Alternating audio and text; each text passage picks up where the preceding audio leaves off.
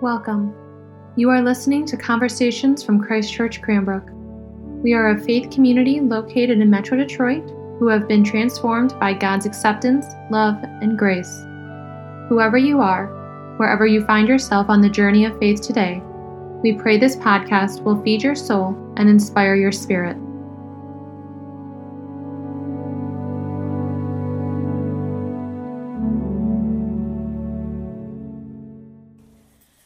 Grace and peace to you from God our Father and the Lord, the Savior of the world, Jesus Christ.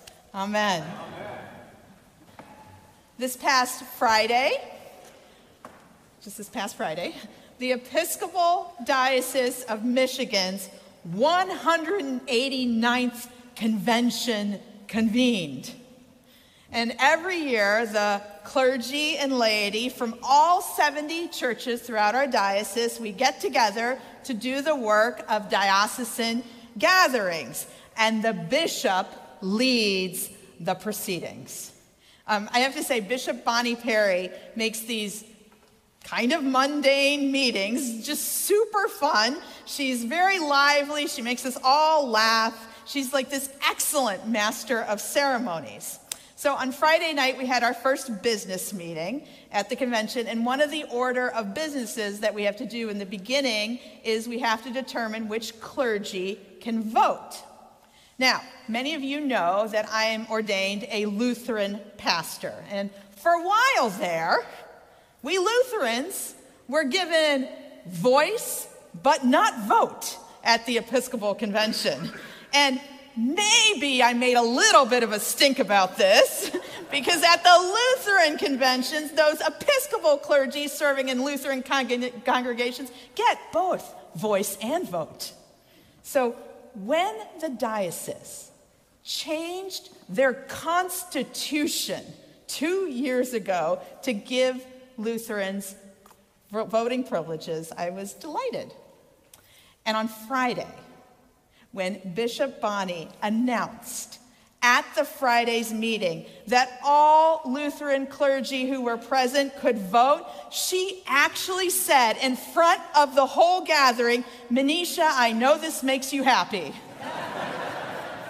and I felt so important. I was like, oh, I got singled out. I got recognized by the bishop. But my night wasn't over because after the meeting, like good Episcopalians, we had a cocktail hour and everybody was milling around. And the bishop came over to me and had this really long conversation. She talked to me, a Lutheran, in the Episcopal convention, and I felt like so privileged. I was like, oh, I'm special. And there's a biblical term for that. I was favored. And I began to wonder is this something that many of us are looking for in our lives? To be favored? There's something really powerful about being chosen, to be recognized, to be set apart from the billions of people that fills the lands. But to receive favor from a human being is one thing. What about receiving favor from God? And that is what our scriptures talk about. Do any of you have that? My sister, my little sister Bina, and I, we don't see each other very often, maybe twice a year now. So we um, use a chat app to keep in touch with each other. Um, we chat about really important things in our life. We chat about really not important things in our lives. And since we're sisters, we keep it really real. And oftentimes we argue with one another. She complains, Manisha, you're working all the time. And I'm like, well, you don't do anything at all. and, and so we just talk about everything. We talk about world events. We talk about philosophy. We talk about how our kids always manage to drive us crazy. We talk about how we have to continue to train our husbands and we talk about the never ending battle of cleaning our houses. And sometimes, ever so rarely, we talk about Bhagwan. Bhagwan is the Gujarati word for God. Bina is not a Christian. So the other day, after the Israel Hamas war started, she sent me a chat message. She said, I was going to pray to Bhagwan, but it seems silly. And this caught me off guard. and so I thought, well, what, what, why wouldn't she pray? And I called her and I said, What's going on? And she said, Manisha, I'm not under any illusions that I'm that important. And that's when I realized that she's probably not alone in thinking that way. I think we tend to determine whether we deserve God's time or whether God even wants to listen to us. But Jesus Christ does not operate on merit. The gift of intimacy with God has been freely given to us through God's grace. And I'm so struck by the exchange that Moses has with God. And I need to remind you that Moses murdered a human being, he killed a man. And yet, this murderer appears before God and speaks to God as if they are the closest friends. And there's this beautiful back and forth and exchange between them. And Moses can share with God all of his internal and external struggles. And he shares what he's worried about. He shares that he's nervous and he needs lots of assurance. He keeps asking God for more and more. And God responds with this beautiful openness and willingness that is breathtaking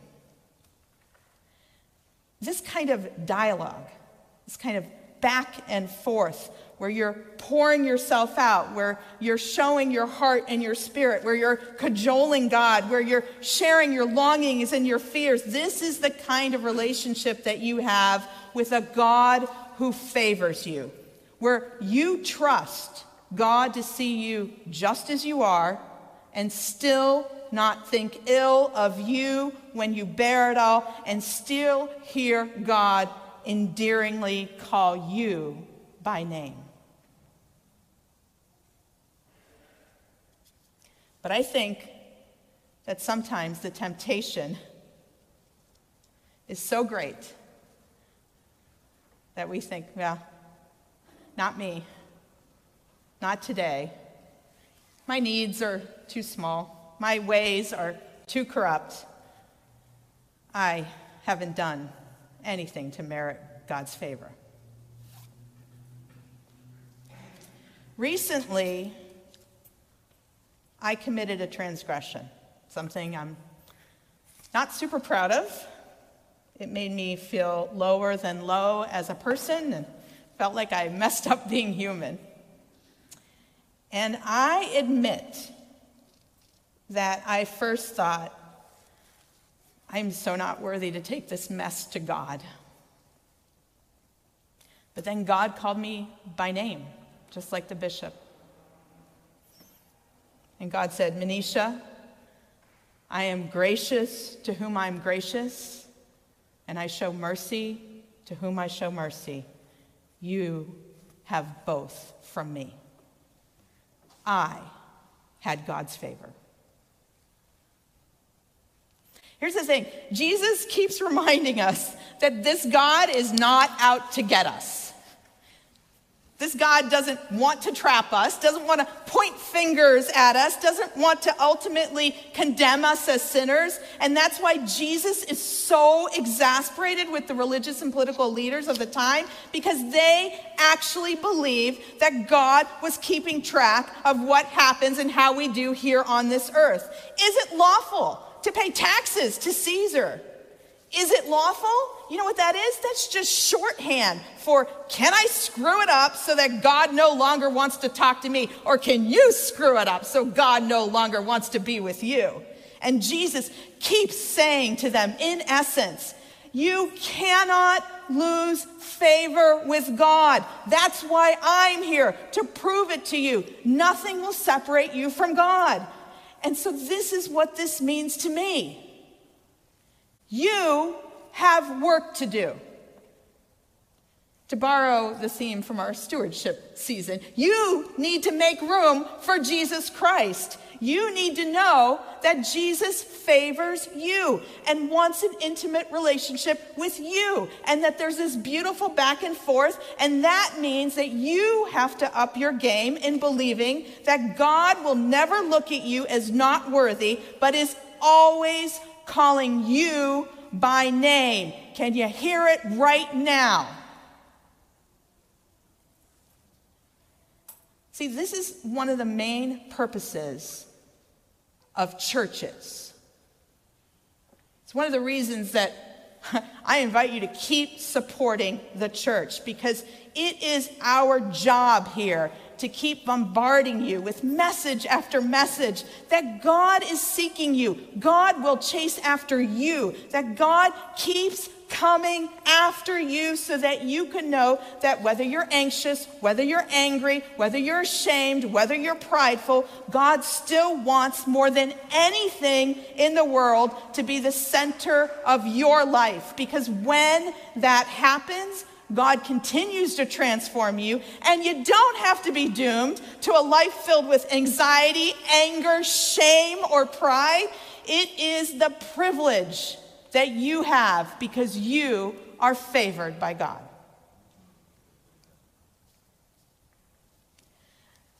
Now, I have to share with you that this was about us being personally favored by God. But Moses, he also asks for God's favor toward a nation. What does it mean to be a chosen people? What does it mean to be a chosen nation? Over the past uh, several weeks here, I've been thinking a lot about these biblical promises from God of making nations and blessing them. The origin stories of Israel are compelling for us because we trust God to be faithful to his promises in his word. And God promises in the scriptures to be present to the people of Israel to give them the promised land, and the Israelites in turn are called to keep the commandments and follow the holy law of God. But by the time that Jesus is born in Jerusalem, the Jews are in a state of diaspora. They have no homeland, but they were called to live wherever they were planted and seek the prosperity of the place that they lived. And it often meant they were in captivity or they lived as occupied people. And it's in this narrative where Jesus' life is lived, and of course, where he's crucified. I cannot speak to the Jewish theology of being a favored nation, but I can speak to a Christian tradition. And the one that I want to share with you is from Martin Luther. Now, I, ironically, even though I was ordained a Lutheran pastor this weekend, 21 years ago, I got my master's in divinity from Duke, which is a Methodist seminary. And so the Lutheran church was like, oh, uh, you need to spend one year in a Lutheran seminary. And I affectionately call that year the year that I was Lutheranized. And in that year, I read a whole lot of Martin Luther, the Catholic monk who rebelled against the church on October 31st, 1517, and set off a course of events that would eventually rip apart the church, causing schisms that remain today that we affectionately call denominations. Now, Martin Luther did not mince words.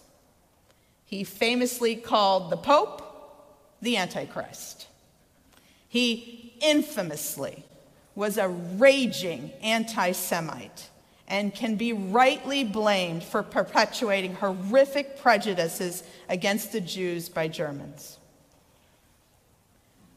Now, despite Luther's terrible way of dehumanizing others, he has profoundly shaped my own discipleship and my own understanding of my Christian faith with his treatises and his writings. His explanation of the Ten Commandments in his large catechism has informed my very habits of how to live my life with the beauty of the law guiding me as a beacon throughout this very complex world and life that I have. His freedom of a Christian continues to remind me that the cost of Jesus' life has secured for me freedom. And now I have the freedom to love with abandon the whole entire world with nothing setting me back.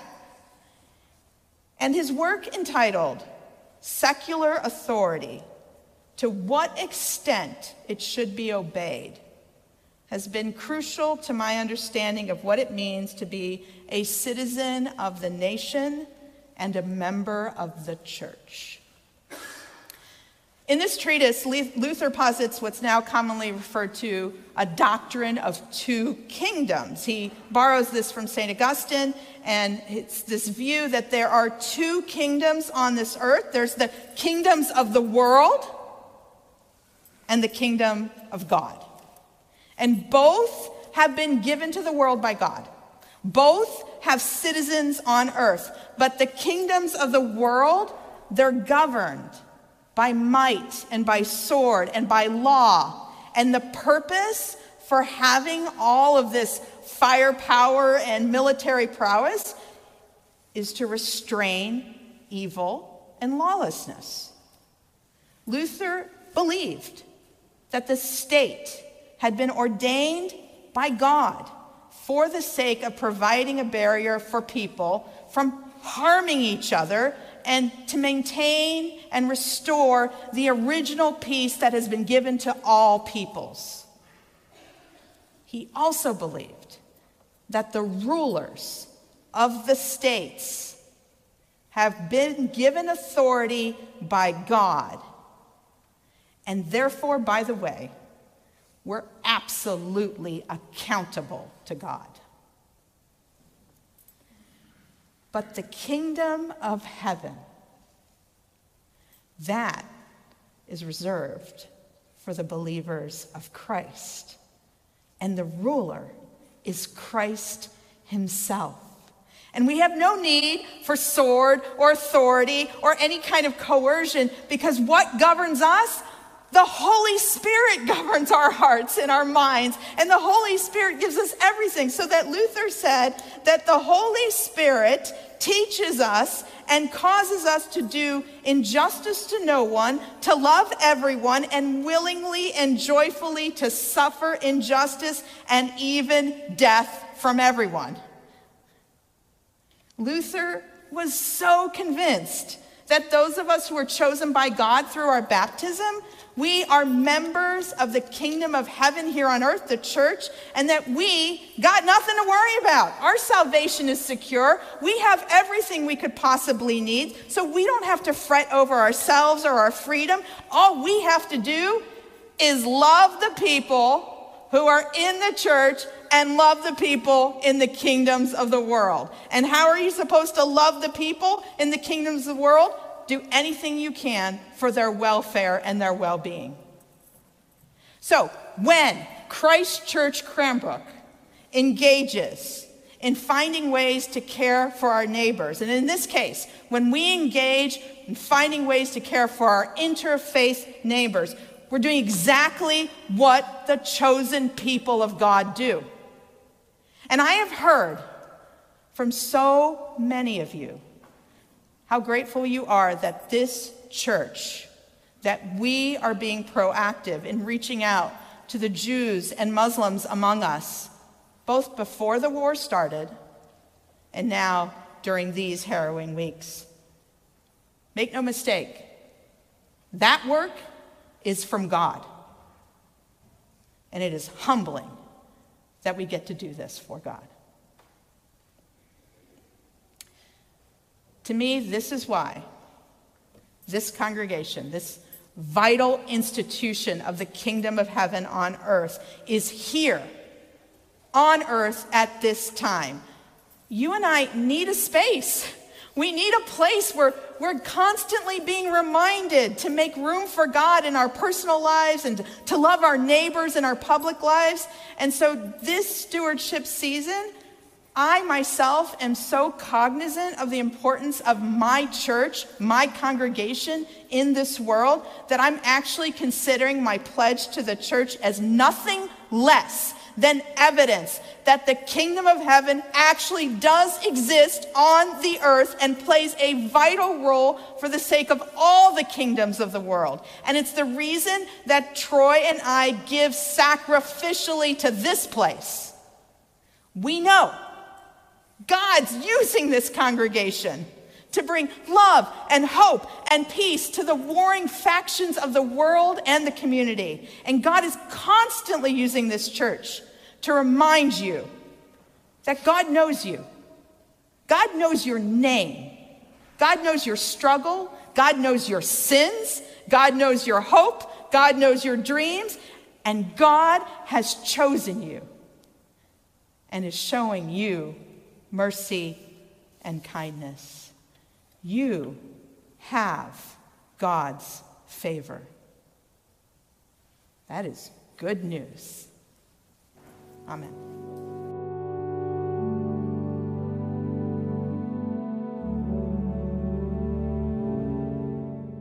Thank you so much for listening to Conversations at Christ Church Cranbrook. To learn more about our mission, worship services, and learning opportunities, please visit us at christchurchcranbrook.org. You can find us on Facebook and Instagram at Christchurch Cranbrook. We look forward to you joining us again, and may God bless you now and always.